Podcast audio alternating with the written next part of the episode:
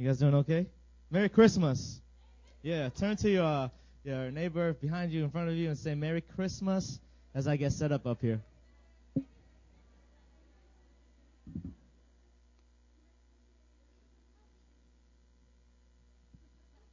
All right, my name is JP. Stands for John Park. I am also from Virginia. You're from VA. Yeah, Virginia is for lovers, right? Um, I've been serving as a as a college pastor for the past couple years. I've been in Korea for a little over five years, and it's my joy to be here in Busan. Um, I've been here for a week, and I ate daejigukbap four times this week. Four times. Uh, I think I'm done. I think I got my fill. But yeah, I'm glad to be here, and I'm excited to preach the word today. We are, as a church, uh, real quick, can you raise your hand if you've been coming to this church for more than five years? All right. You can put your hands down. More than uh, two years. All right, put your hands down. More than, uh, how about less than six months? All right, all right, all right. Welcome, welcome. All right. I just wanted to gauge, you know, the timeline of everything. Our church, we're living through some uh, exciting times, to say the least, right? Exciting times, to say the least. Uh, a little bit of turbulence, a little shaky, but uh, God is up to something. God's up to something good. Um, he's way too good. His providence is way too strong uh, for us to not believe that, you know, that He's up to something, right? And um, it's a little uncomfortable. He's kind of rocking the boat a little bit, right? Uh, that's what God, He does that at times. He likes to rock the boat, uh, teach us how to sleep in the storms, you know. And um, that's what He's doing right now. And for whatever He's doing, rest assured that He is doing all things for His glory, but also for our good simultaneously. It's not either or, and I believe that with all my heart. That whether it's individually in our lives or us as a church, He's doing all things for His glory and for our good. Problem is, it's mysterious how that works out. You know what I'm saying? it's mysterious. Y'all feeling me already, all right? He'll do it on His terms, the way He wants it, but it's not because He's insecure and needy. It's because He does know what's best for us. And um, these days, I've been dialoguing with God, and I've, I've been asking Him a lot of questions. I know some of y'all have been asking God a lot of questions as well. Question after question. Um, some of these questions are out of frustration, but these days I've been asking a lot of questions out of just wonder, kind of like a childlike wonder. And questions such as, God, what is church? Right? God, um, why is church so important? And questions that have to do with church. And I've been asking God, the way that we have been living and doing church, is this how it was meant to be?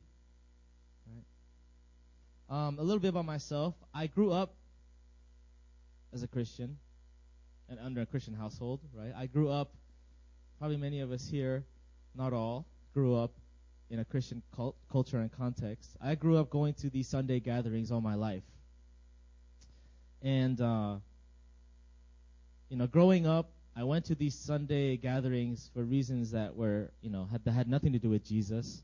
But, you know, it was mostly social, right? As a little kid, you go, you play, you make fun of girls, and like, you know, you like do all these things, and, you know, I was what you call a nominal or a cultural churchgoer, all right? And um, growing up, um, all I could remember was waiting for Sunday school to end so I can play outside. And even at a young age, God used me. Um, he used me in church at a young age. How so? He used me to bring much sanctification to my Sunday school teachers. Right? I was a thorn in the flesh to these Sunday school teachers, and all I know is that I would often see them weep and cry for me. It's, it's not because they wanted breakthrough for me, it's because they were frustrated, right? That was how God used me, and you know, praise God. And I Praise God. And um, yeah, by the time I got to high school, I still went to church, but never really had a relationship with Jesus. I still went for social reasons. But as you're getting older in high school, there different motives start to come up. Yeah, I went because of friends, but some of you guys know this, some of you guys don't. I also went to church to make some money, right? Because in the early high schools, I was I was also um, not saved, but I went to church. Uh, in my early days, I used to sell drugs, and I was involved with a little bit of gang activity, and so I would go to church to meet friends, but also sell drugs. Yeah. And so I had a little street pharmacy business on the side, and that's what church was for me. You know?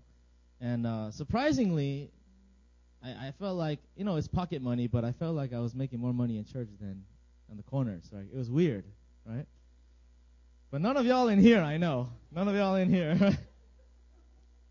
um, eventually, right, I encountered God and gave my life to God, and uh, I went to juvie. I met Jesus. Long story short, and I got saved. Right, and that was mid high school, and I started going to a different church because I didn't want to go back to the church where uh, you know I rip people off. Right, different church, and initially it was because I wanted to get my life in order and start living right. But I'm still in high school, so even though I wanted to change, the reason why I, st- honestly speaking, the reason why I started going to this other church, of course I wanted to change, was because I started liking this girl right? I started liking this girl, and then we started dating, and I kept going to church with her. You know, we broke up. She broke up with me. I was sad, and I was gonna leave the church, and then some people asked me, "Hey, uh, we have a basketball turn- uh, tournament coming up, so why don't you sign up? Because I like basketball." And so that's what kept me going to church after that. And after we lost in the tournament, I was gonna leave again, and then and then the people there, the pastors were like, hey, just come check out this thing called the retreat. And I was like, okay, I'll check it out. And you guys know, you guys know how it is. I go to retreat, I encounter God, and I ended up staying at the church, right? And my relationship with Jesus um, began um, in high school, and um, it was gaining momentum. And eventually, I started going to church actually for Jesus. A love for worship a love, a sincere hunger to know Jesus more. It began to grow in my heart. And this led to me faithfully attending all these programs. These programs called prayer meetings, early morning prayer meetings, right? Uh, becoming a retreat junkie, uh, becoming a short term missions junkie. I started signing up for everything, right? And little did I know that my perception of church was forming in these days Right? my perception of church, though there was much good, to me, I, I look back now, but it was a lot of programs. Right? Little did I know. During my university years, I got really involved in campus ministry and missions. These were the two things I was very passionate about. I started um, getting really involved with campus ministry, and I started serving. And then, you know, I went to a place called James Madison University. I lived on campus. And we started doing life together with all the students. And I, I loved it with all my heart. And eventually, what happened is I substituted campus ministry over church. Right? I stopped going to Sunday church, but I was going to these campus meetings, and I substituted it. And when it came to mission trips, every chance there was, I went because I loved this so much. And you know, I don't, I don't have time to share my missions journey, but eventually I, I found myself going to these mission trips to West Africa, to a small country called Gambia. I kept going back. Uh, five times I went, and finally uh, I went for almost two years as a missionary after I graduated university. Why am I sharing all these details? Um, without being aware, I somehow began to view the church as not so important. To me, uh, I became gung ho about world missions, right? It got to the point where missions became everything to me. I somehow became so critical toward the church. I became that guy that was so judgmental toward the church, and I didn't have any uh, good impression of the church because I started believing, hey, if the church, if the church was not involved in global missions and reaching the lost and unreached people groups, then they're not really doing the real thing. Like I, I was really judgmental in my heart. Like these little gatherings, pizza fellowship, whatever. I was like, okay, like do your thing, but don't call yourself the church. I was very judgmental at that time. All right. I ain't judging. I ain't judging anybody here. All right. But that's how it was formed, and this mindset bred a lot of criticism and pride in my heart. Um, any church not doing these things was a, was a dead church to me. After my time uh, in Africa, God brought me to Korea uh, for seminary. I went to a seminary called Torch Trinity in Seoul, and this was my game plan. My game plan was okay. I'm gonna go to seminary. I'm gonna stu- I'm gonna study the Bible. I'm gonna study discipleship. I'm gonna study what missions is all about for three years, right? Within those three years, I'm gonna get married, right? And then and then my wife and I we're gonna do missions training together. And after those three years, we're gonna whatever do training together, and then we'll go, we'll go back into the into the mission field and be missionaries, right? That was the game plan. That was the burning desire of my heart, right? I graduated Torch Trinity. I'm still single today. And now I'm serving as a pastor of a church here in Seoul. I mean, over there in Seoul. Right? So what happened? what happened, right? Proverbs 19:21 says, "Many are the plans of men, uh, but it is the Lord who establishes his steps." Right? Now I'm on full-time staff at New Philly. Many people that know me, um, back at home especially, they ask me again and again, JP, when are you going to go back to Africa? J- JP, I thought your training was over. First of all, are you dating? nah. Why aren't you going back to Africa? You know? And honestly, it's to this day, it's really difficult to answer this question because my heart still burns for global missions. That's just what God put on my heart. That's something that I love to do.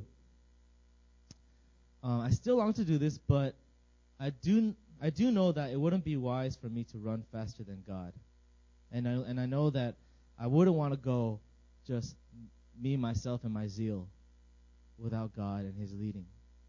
Right? I wrestle with this question quite a bit. Why am I still here in Korea? And it comes down to this.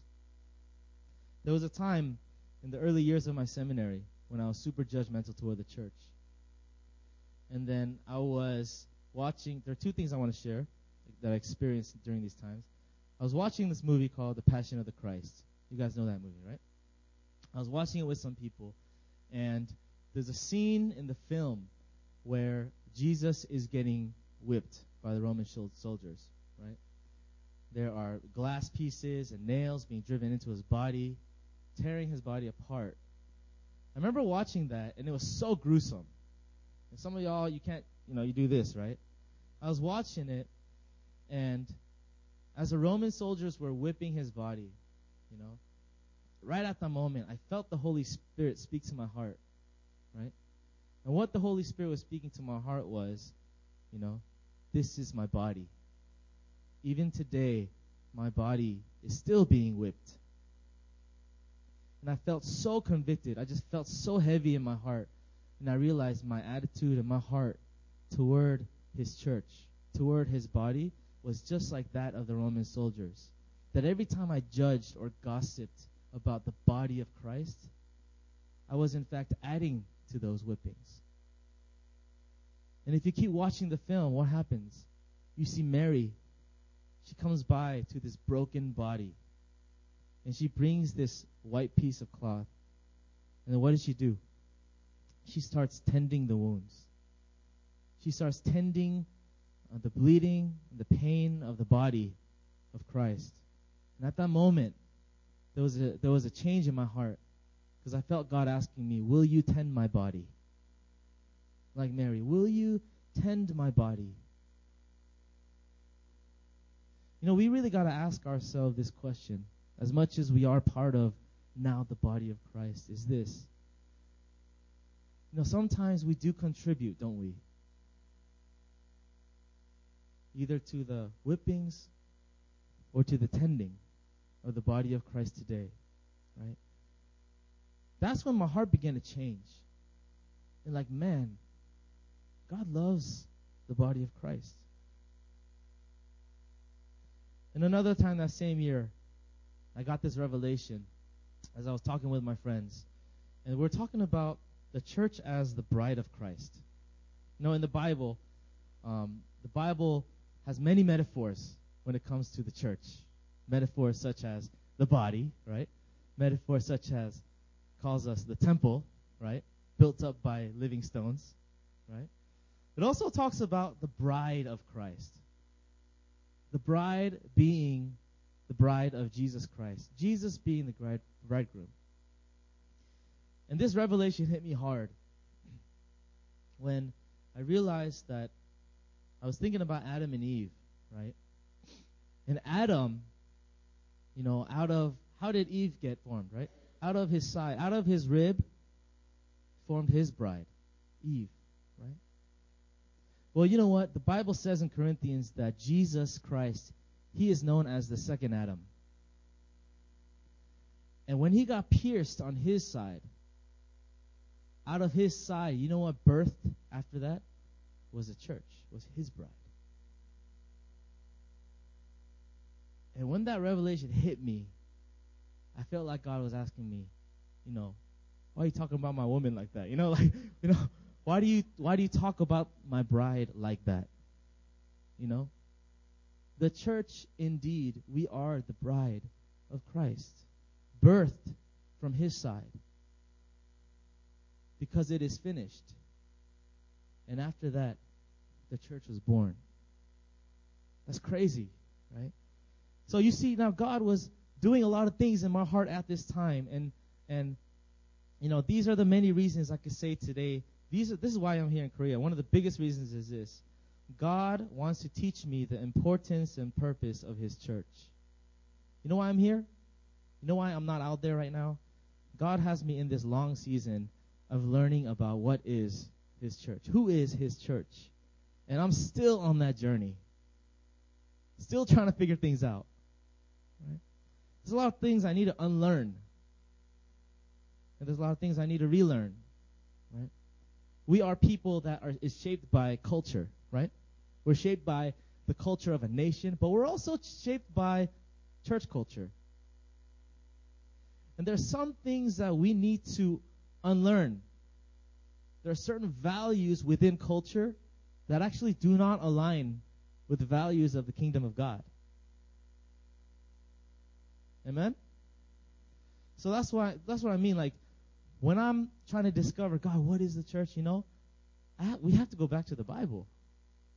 What does the Bible say about ecclesia, the church? Right? And today we're today we're gonna go into that? I'd like to uh, answer today this question: What was and what is Jesus' intended design and purpose of His church? All right, I'm I'm gonna say that one more time. We're gonna answer this today. What was and what is Jesus' intended design and purpose of his church? Y'all ready to go? Y'all with me, right? All right, here we go. Last week, there was a powerful minister that preached here at um, Busan. Her name is Molly. She's sitting in the back, right? And I listened to her message. And how many of you guys think that Molly needs to preach more? Come on, somebody, right? Molly needs to get on this mic more because she is a powerful woman of God and she needs to preach more, right? My voice cracked, right? Molly, she preached also on the topic of the church. If you weren't here, I just want to remind us, right? Want to revisit. Uh, she preached on the church being set on the rock. The rock being Jesus Christ. She preached from Matthew 16. When Jesus went up to Peter, Peter's name means also rock, but more specifically, pe- pebble, all right? Jesus goes up to Peter and says, On this rock I will build my church. Jesus makes a promise right there. Jesus says, I will build my church on this rock. But you got to study the language to understand. And Molly said this. It was so good. So good. What what Jesus was saying this was this. He wasn't saying, looking at Peter, on you, on this rock, I will build my church. He was saying, hey, Peter, on this rock, I'm going to build the church. Because Peter was a a rock, not the rock. Bible also says that you and I are living stones. And stone by stone, God is building his church upon the cornerstone, Jesus Christ.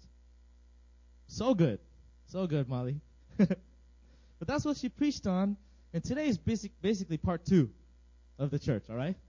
Part two. Now, what, what she preached on was this. she preached on the ecclesia. In Psalm 1, 127, it says, um, unless the Lord builds his house, the laborers, you know, build in vain. They get tired, they get burnt out, right? Unless the Lord builds his house. Ecclesia, want to get a little nerdy on you guys. It means assembly, the gathering of people. It means called out ones, right? Called out for a specific purpose. An assembly, a gathered people called out for a specific purpose. And did you know that ecclesia, the word, which is Greek, right, for church, ecclesia, did you know that it was not a religious word? It was actually a, a regular secular word. word. The word ecclesia was used um, basically for public town hall meetings.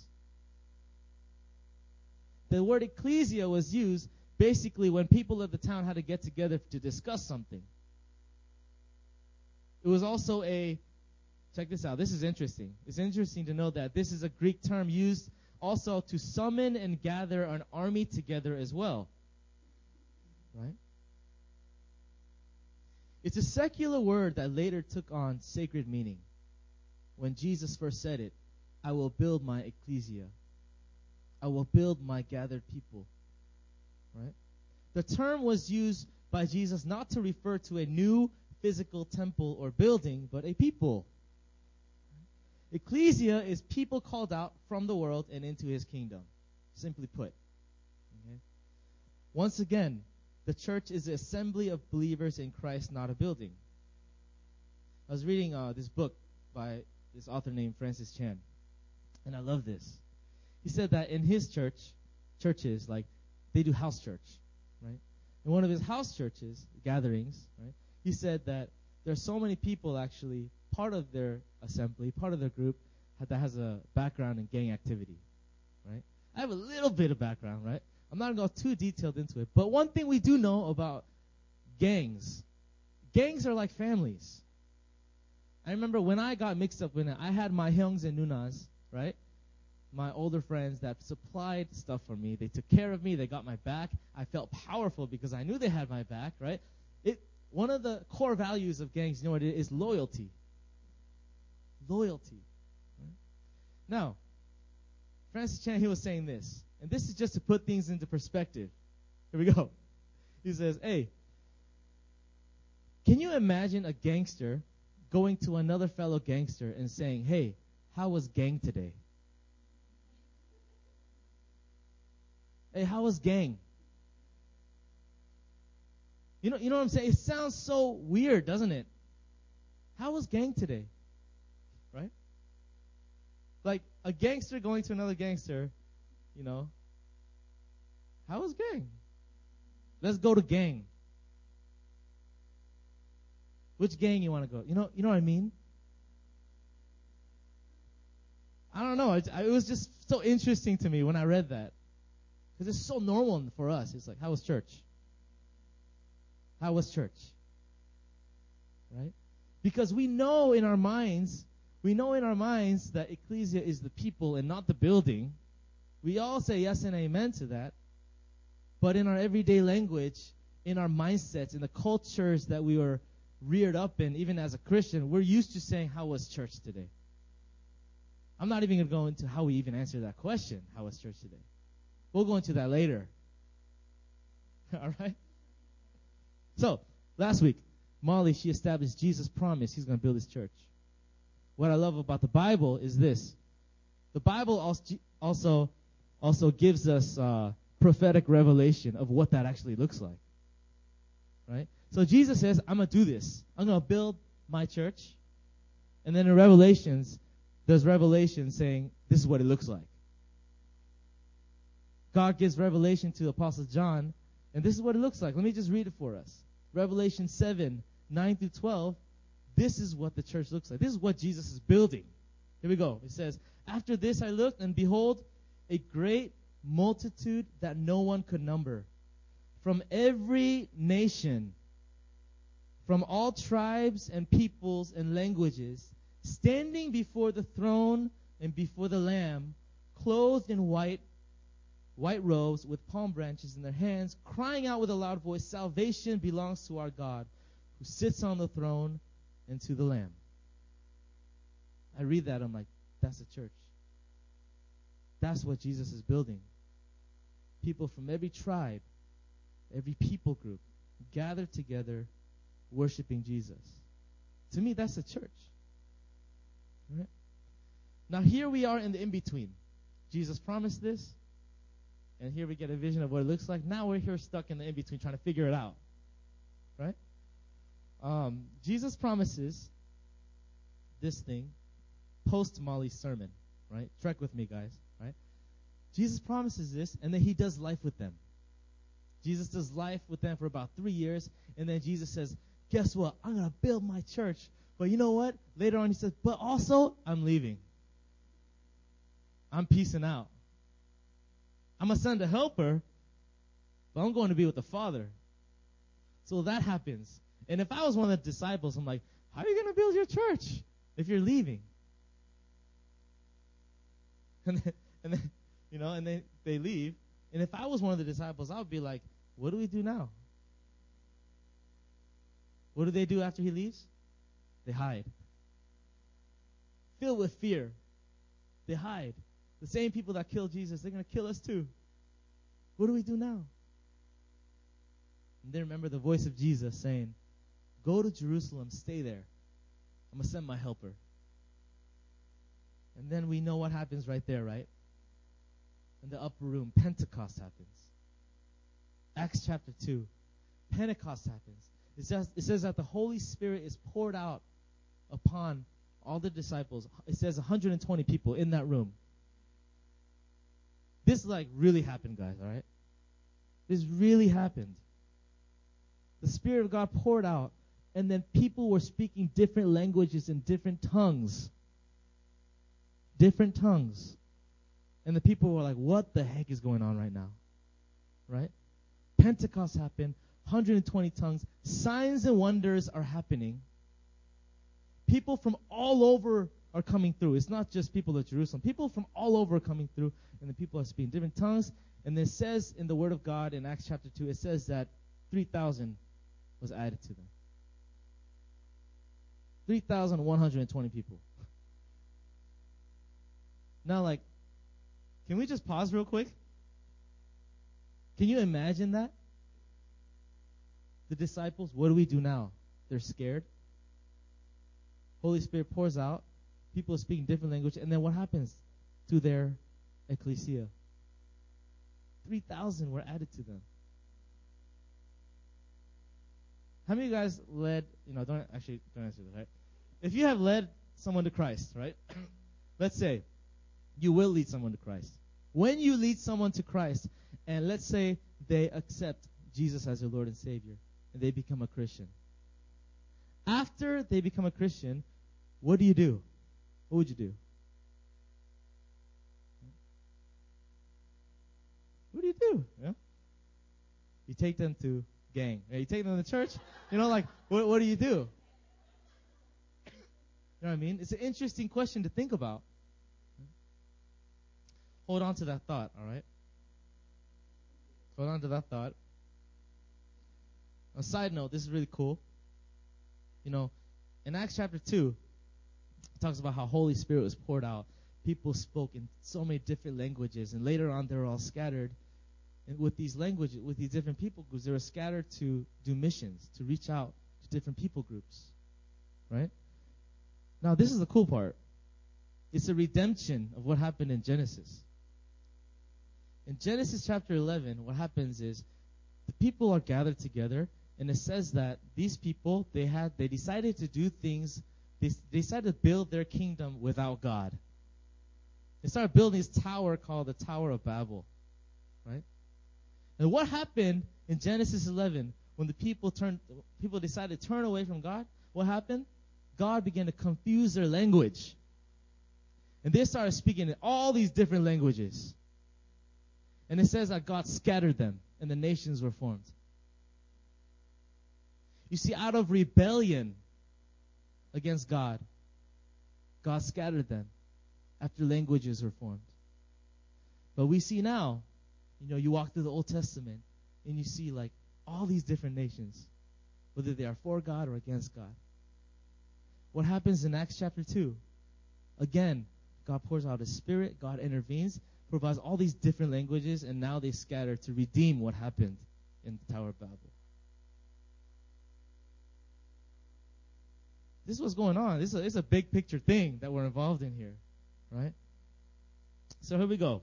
Let's turn to Acts chapter 2. Let's just turn there. That was my introduction.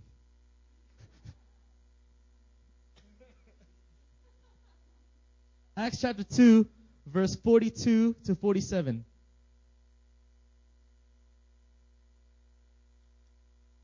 Acts chapter 2, verse 42 to 47. When you're there, uh, if you guys can look up, because I want to remind us before we read this, all right? Remember, 3,000 people just got added to them. They don't know what's going on, the disciples, right? What we're about to read here is what we call the early church and how the ecclesia, this is how Jesus first began building his church. All right? All right, we're going to read this. Here we go. It's amazing. Acts 2 42 to 47, it says, Excuse me. And they devoted themselves to the apostles' teaching and fellowship, to the breaking of bread and the prayers. And awe came upon every soul, and many wonders and signs were being done through the apostles.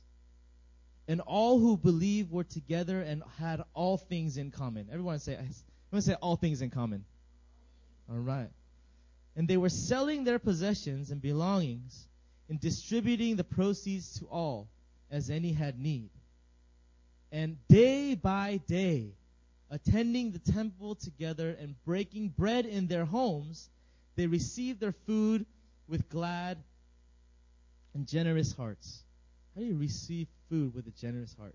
Anyways, praising God and having favor with all the people. And the Lord added to their number day by day those who were being saved. Amen. Can you turn a little bit to chapter 4, verse 32 to 35? Okay? Chapter 4, verse 32 to 35. After what we read, by the way, another 2,000 was added to their number. All right? And it says right here, chapter 4, verse 32 to 35. Now the full number of those who believed were of one heart and soul. Everyone say one heart. And no one said that any of the things that belonged to him was his own, but they had everything in common. Everyone say everything in common. And with great power, the apostles were giving their testimony to the resurrection of Lord Jesus, and great grace was upon them all. There was not a needy person among them. For as many as were owners of lands or houses sold them and brought the proceeds of what was sold and laid, laid it at the apostles' feet, and it was distributed to each as any had need. Amen. When you read this, is this radical for you guys? When you read this, can we relate? This is the early church. This is the ecclesia of Christ. And we see Jesus Christ building his church through his disciples.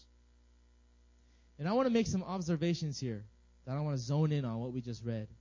Let's observe together what the early church was like. It says right there, they were devoted. We'll stop right there. That word catches my attention. They were devoted. It means they were committed. All these apostles that came through, they were not thinking, okay, I'm saved. Which church should I go to? Which, you know, They were devoted. They were all in. They had an all in spirit. There was no hint of consumerism amongst them. Which apostle should I listen to? Which apostle should I, you know, choose to hear from? You know what I mean? There was no hint of consumerism. These disciples, early disciples, they were selfless. They were hungry. And man, more than any time right now, right now, our generation needs that right now. Our generation, you know what we need? We need disciples who are devoted, committed. And that's so hard, isn't it? To find in our generation. You know, I'll be honest. Even in my heart, I ask myself, when I read this scripture, it says they were devoted. I'm like, am I devoted? Am I devoted? Am I? Is there any kind of consumerist spirit in me? But the question that follows is what were they devoted to? A couple things. The scripture says they were devoted to the apostles' teaching. They were devoted to the apostles' teaching. What did the apostles teach? Of course, they shared their testimonies, but what did the apostles teach? When thousands of people were gathered, it says the apostles were teaching. What content? What were they teaching? They taught everything that Jesus taught. They taught everything that Jesus taught. They taught from the very words of Jesus himself. They were there on the Sermon on the Mount, right?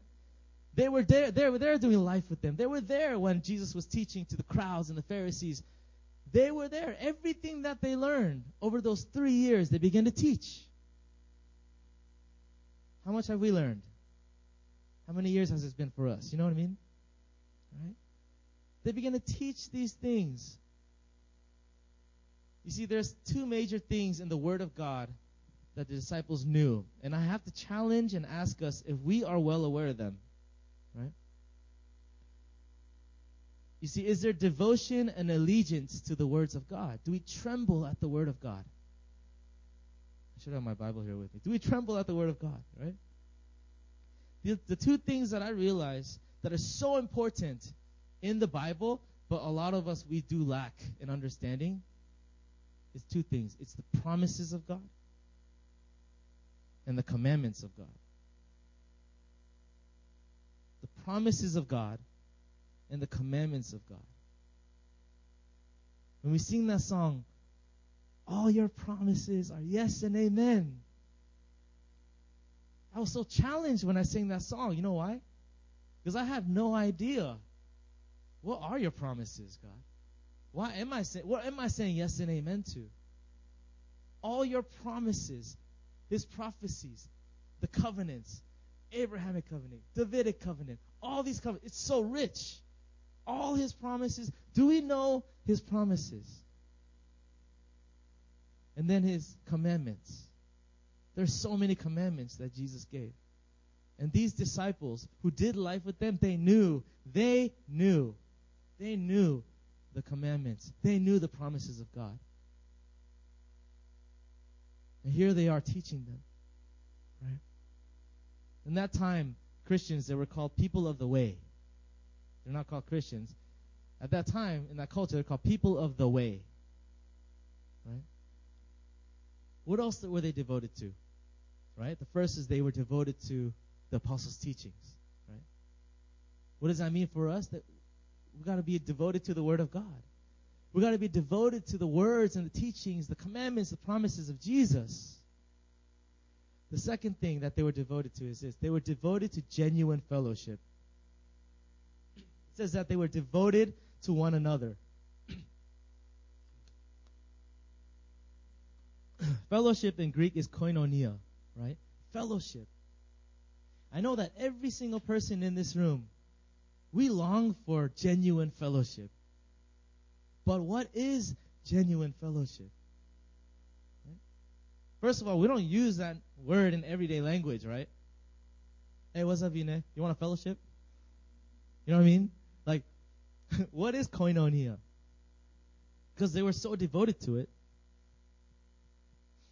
Koinonia is this devotion to one another. One another. Everyone say one another. You know, there are so many commands that Jesus gives that at the tail end of those commands, it says one another. Let me read a couple of them. Scripture commands us to be devoted to one another, honor one another. All right. I'm going to say these things. You guys say with me. Say one another, all right? Here we go. They were devoted to honor, live in harmony with, accept, serve, be kind and compassionate to, forgive, admonish, encourage, spur one another on toward one another, right? Offer hospitality to, love. These are all in the Bible, commanded by Jesus. This is koinonia. A word caught my attention. This word is hospitality. It's one of the gifts of the Spirit. Hospitality. Right? Hospitality is crucial. I was hanging out with one of my friends. He's a he's a messianic rabbi. He's a Jewish rabbi. Comes from a culture that is Jewish, right? And he, I was talking to him. He was like, "Hey, John, like, what is hospitality?" And when a Jewish, you know, rabbi asks you a question, you don't know what to say. I'm like, I don't know, like, give some fruit when they come over. I don't know, you know. and then he said, he was teaching me this. He says this hospitality, why it's a gift of the Spirit, is because of this. The nature of hospitality, it's so selfless, isn't it? The nature of hospitality, it's it's serving one another, right? He said this. I love this. He said, hospitality is cultivating a space of safety, right? So that Holy Spirit can move. Hospitality is cultivating a space of safety, allowing the Holy Spirit to move. That's fellowship. That's fellowship. And guess what? It takes time. It takes time to build trust. It takes time to build safety. But the question we got to ask ourselves do we have this one another mindset? Do we live our lives where we want to host? Do we live our lives where we want to create a safe space, not just here on a Sunday, but in your homes, in your communities, in your circle of friends? That's what they were devoted to.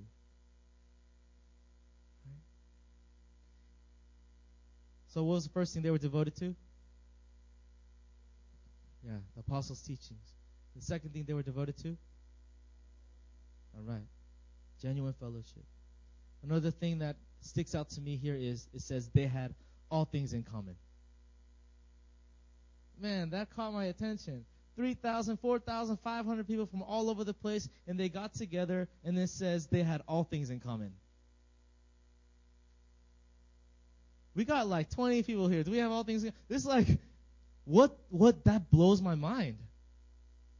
And then another 2,000 are added, and we read that in, in verse 4. It kept repeating again and again. They were one. They had all things in common. What does this mean? It means that they had unity, right? Not to be confused with uniformity. You see, there was such a humility in everyone's hearts. There was such a, a, a, a serving, a loving of one another that was going on. It was so strong that that when people came, they felt one. You know, you know what the gospel does? You know what the cross of Jesus Christ, Christ does? And I love this.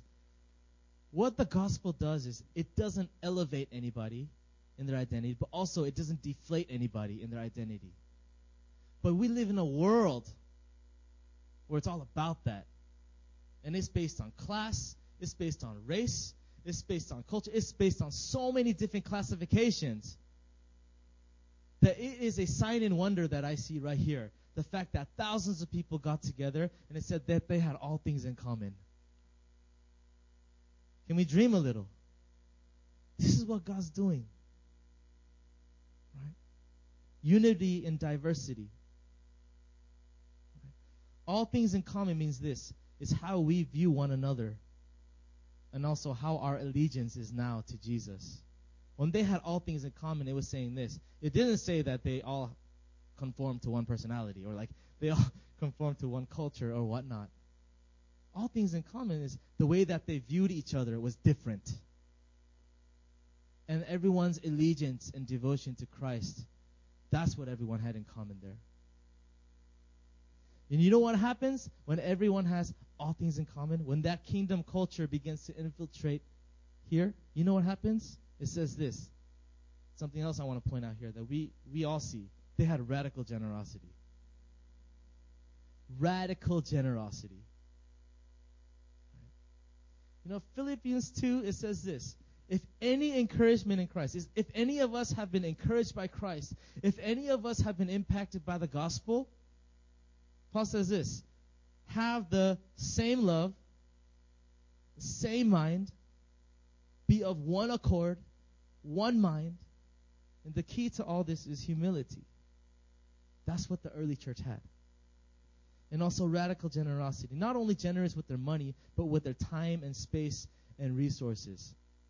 What was going on? What do you what do you what do you what do you do when 3,000, 4,000 people come to a central loca- location. They're from all over the place and they want to stay. What do people do?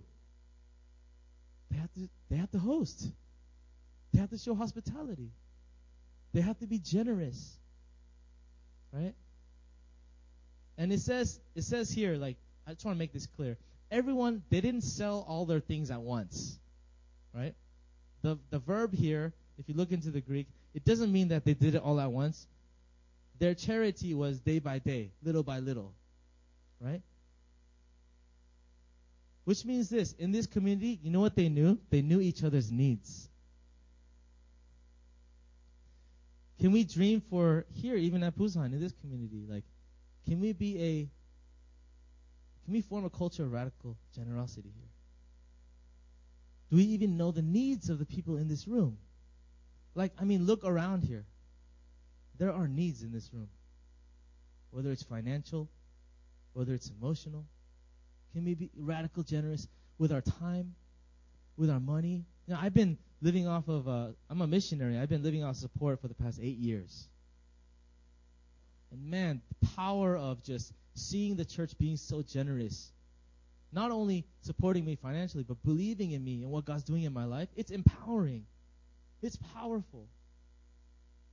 I remember one time, like, uh, we were doing house church with some of my friends in the states, and what was happening is um, there was there was this woman, and she had a need, and she was crying, saying, "I need this much money because of the medical expenses for this and this." I remember one of my friends like, "Hey guys, stop what you're doing! Stop what you're doing right now. Can we pause real quick?" He took off his hat. Hey, our sister needs this much money because she's going through this. Real quick, I'm going to leave my hat there on the side. If the Lord leads you to be generous, then put in whatever you want. She got covered that night. 30 minutes later, she walked away weeping. Man, what are the needs in this community? Right? Radical generosity. Man, this was the early church. Question I have, how now did the disciples know to do all this? Did the disciples get together before all this happened? Was like, okay, let's plan this. All right, we're gonna pray for the Holy Spirit to come down, and then you know, you know what I mean? Like, did they have planning meetings for programs, meeting location? No, it, none of this happened.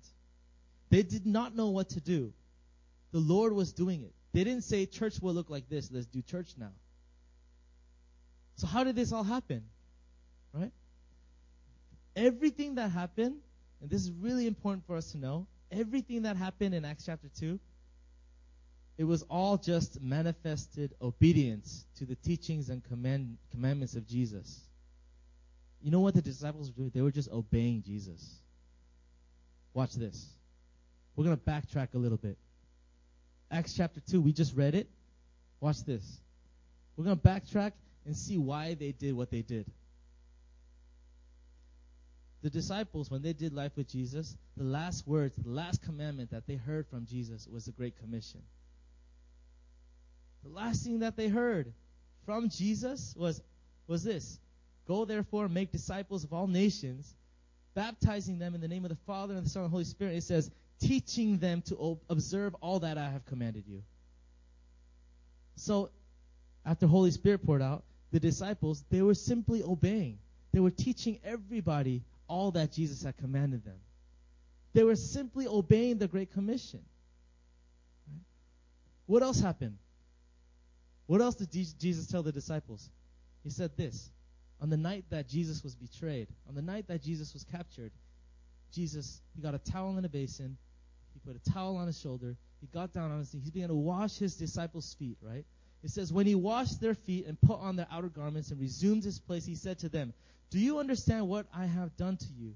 You call me teacher and Lord, and you are right, for so I am. And he says this Jesus says this to his disciples If I then, your Lord and teacher, have washed your feet, you also ought to wash one another's feet.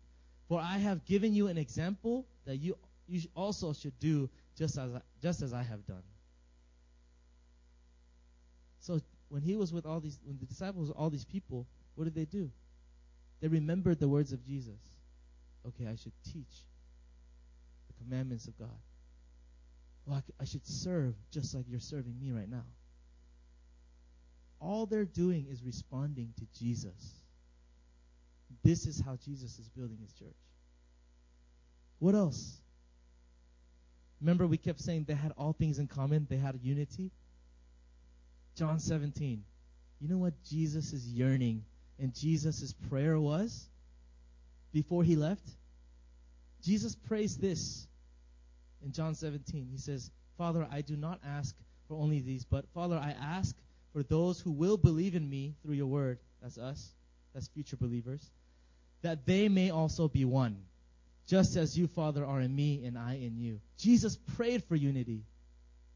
The disciples knew that. And guess what happened? Unity began happening. Communion. Before Jesus left, he broke bread. They drank the blood. And what did Jesus say to the disciples after they did that? Do this in remembrance of me. What happened in the early church? They did in remembrance of Jesus. They broke bread. They did have communion. What else did the early church do? They loved the marginalized in society. They love the broken, the orphan, the widow. They love people like Zacchaeus. Jesus made a reservation at Zacchaeus' house. You see the early church, what it looks like?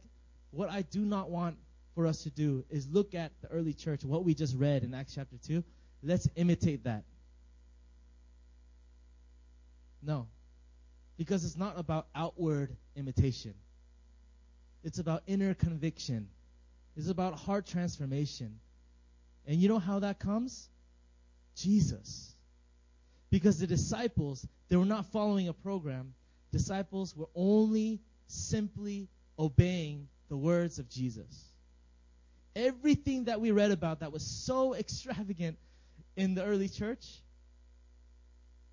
everything, every, to the dot, it was all obedience to Jesus. And that challenges us, doesn't it? I don't know about you, but that makes me hungry. Oh man, I want to know the words of Jesus. I want to know the commandments of Jesus.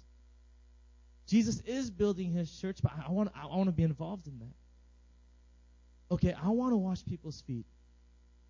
Okay, I want to be hospitable. Okay, I want to serve one another. I want to do all these things. But I can't just do merely imitation, you know I got to understand in my heart that all these things Jesus did, Jesus did it to me first. Jesus did it to you first. Amen.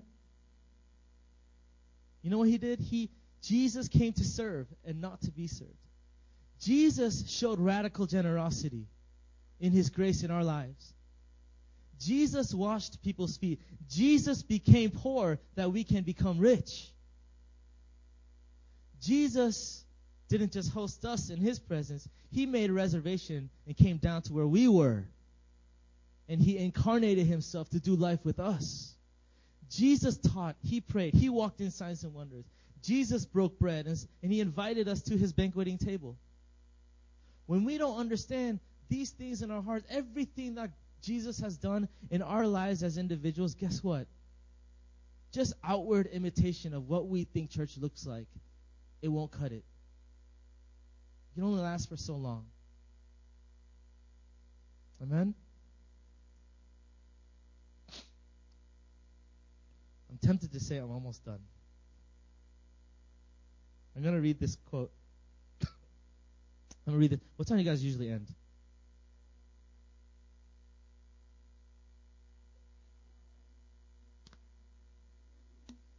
Well, you know, church is not just about program, right? It's not just about the program, right? And I made the, by the time if the spirit is moving, then we keep going, right?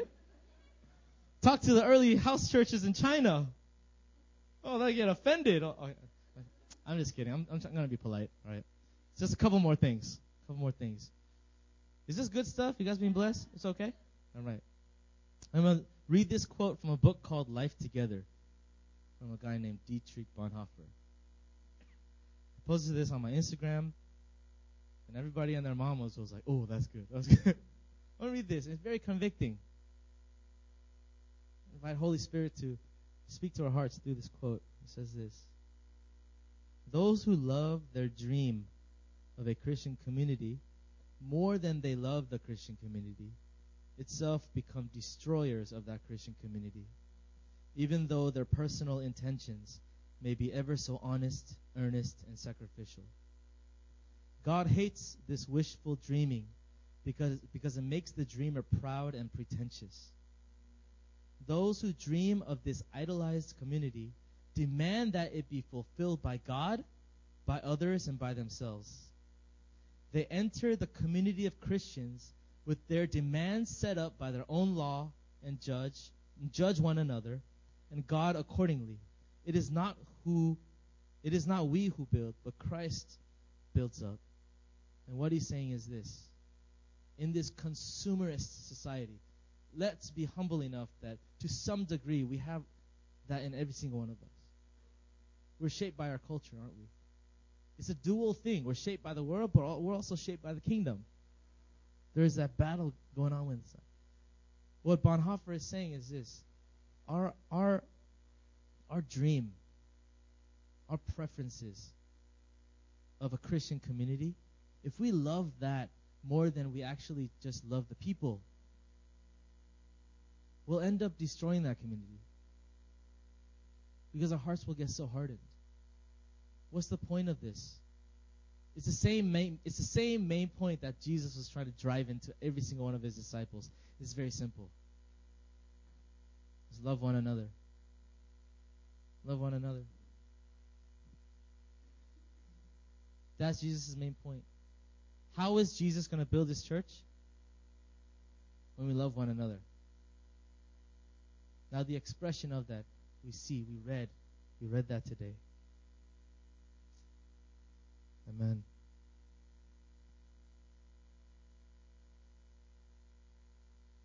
Okay. One last thing.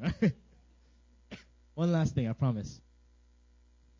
Uh, I grew up hearing this about the church. It says the qu- I, the quote says this: "The church is not a museum or a concert, but a hospital." You guys ever heard that before? The church is not a museum, as in you come to spectate, right? The church is not a museum where you come and spectate and watch from afar, right? Examine relics and artifacts of the past, right? Church is also not a concert where you, people come to be entertained, right? Church should be a hospital, a place where the broken come in. They are to be healed and made whole. But Dale Partridge, I love Partridge, I love what he said. He says this: The church isn't just a hospital, but a medical school. The world is the hospital. Or I'm gonna say that again. All right. The church isn't just a hospital, but a medical school. The world is the hospital. What I'm trying to say is this. You know, I believe that our our church here, the church here, we're not just called to be a hospital where people come and be healed. There's this sensitive term called therapeutic Christianity, where, where, where healing is the end purpose. But God's given us a mission, right? And I don't want to downplay the importance of healing, because that is also the responsibility of the church.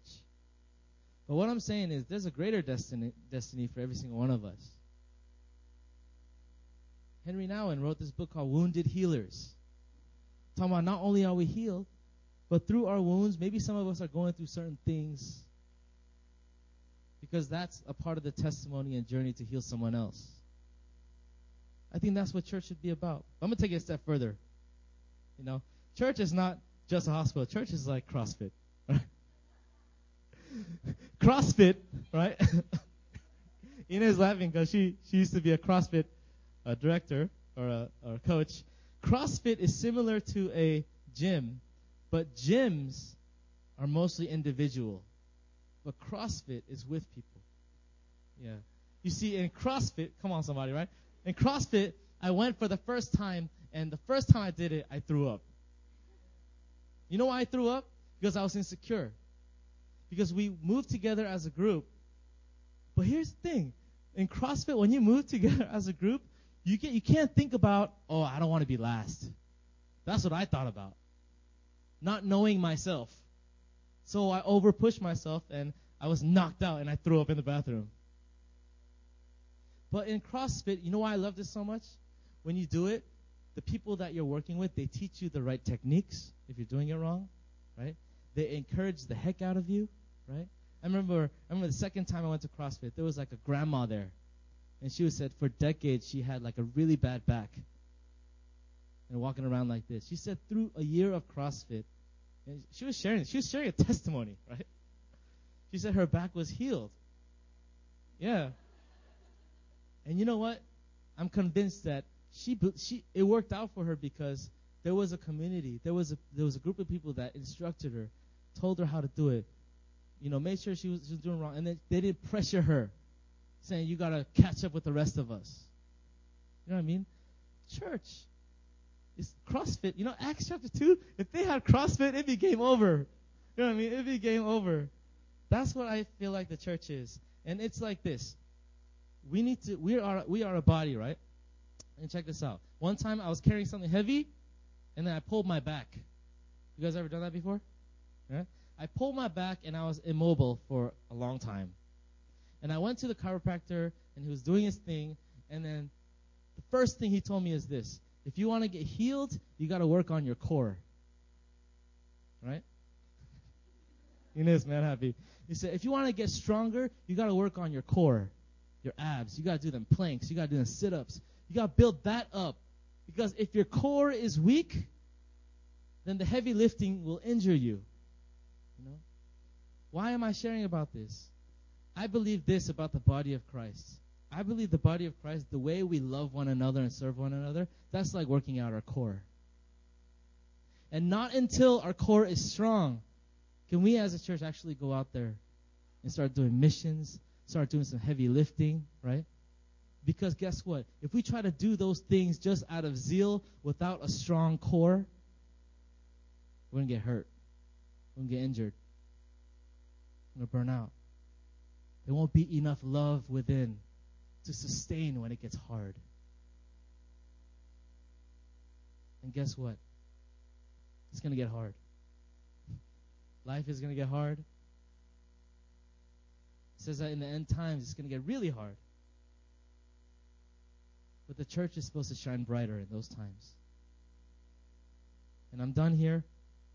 My message to us today is let's build our core. New Philip Busan. Look around. I challenge you. Read Acts chapter 2 again. Study the commandments of Jesus. Love one another. Serve one another. Be radical in that toward one another. Find out each other's needs. Because that's what Jesus is doing all across the world. Yeah. I'll pray for us. Let's pray.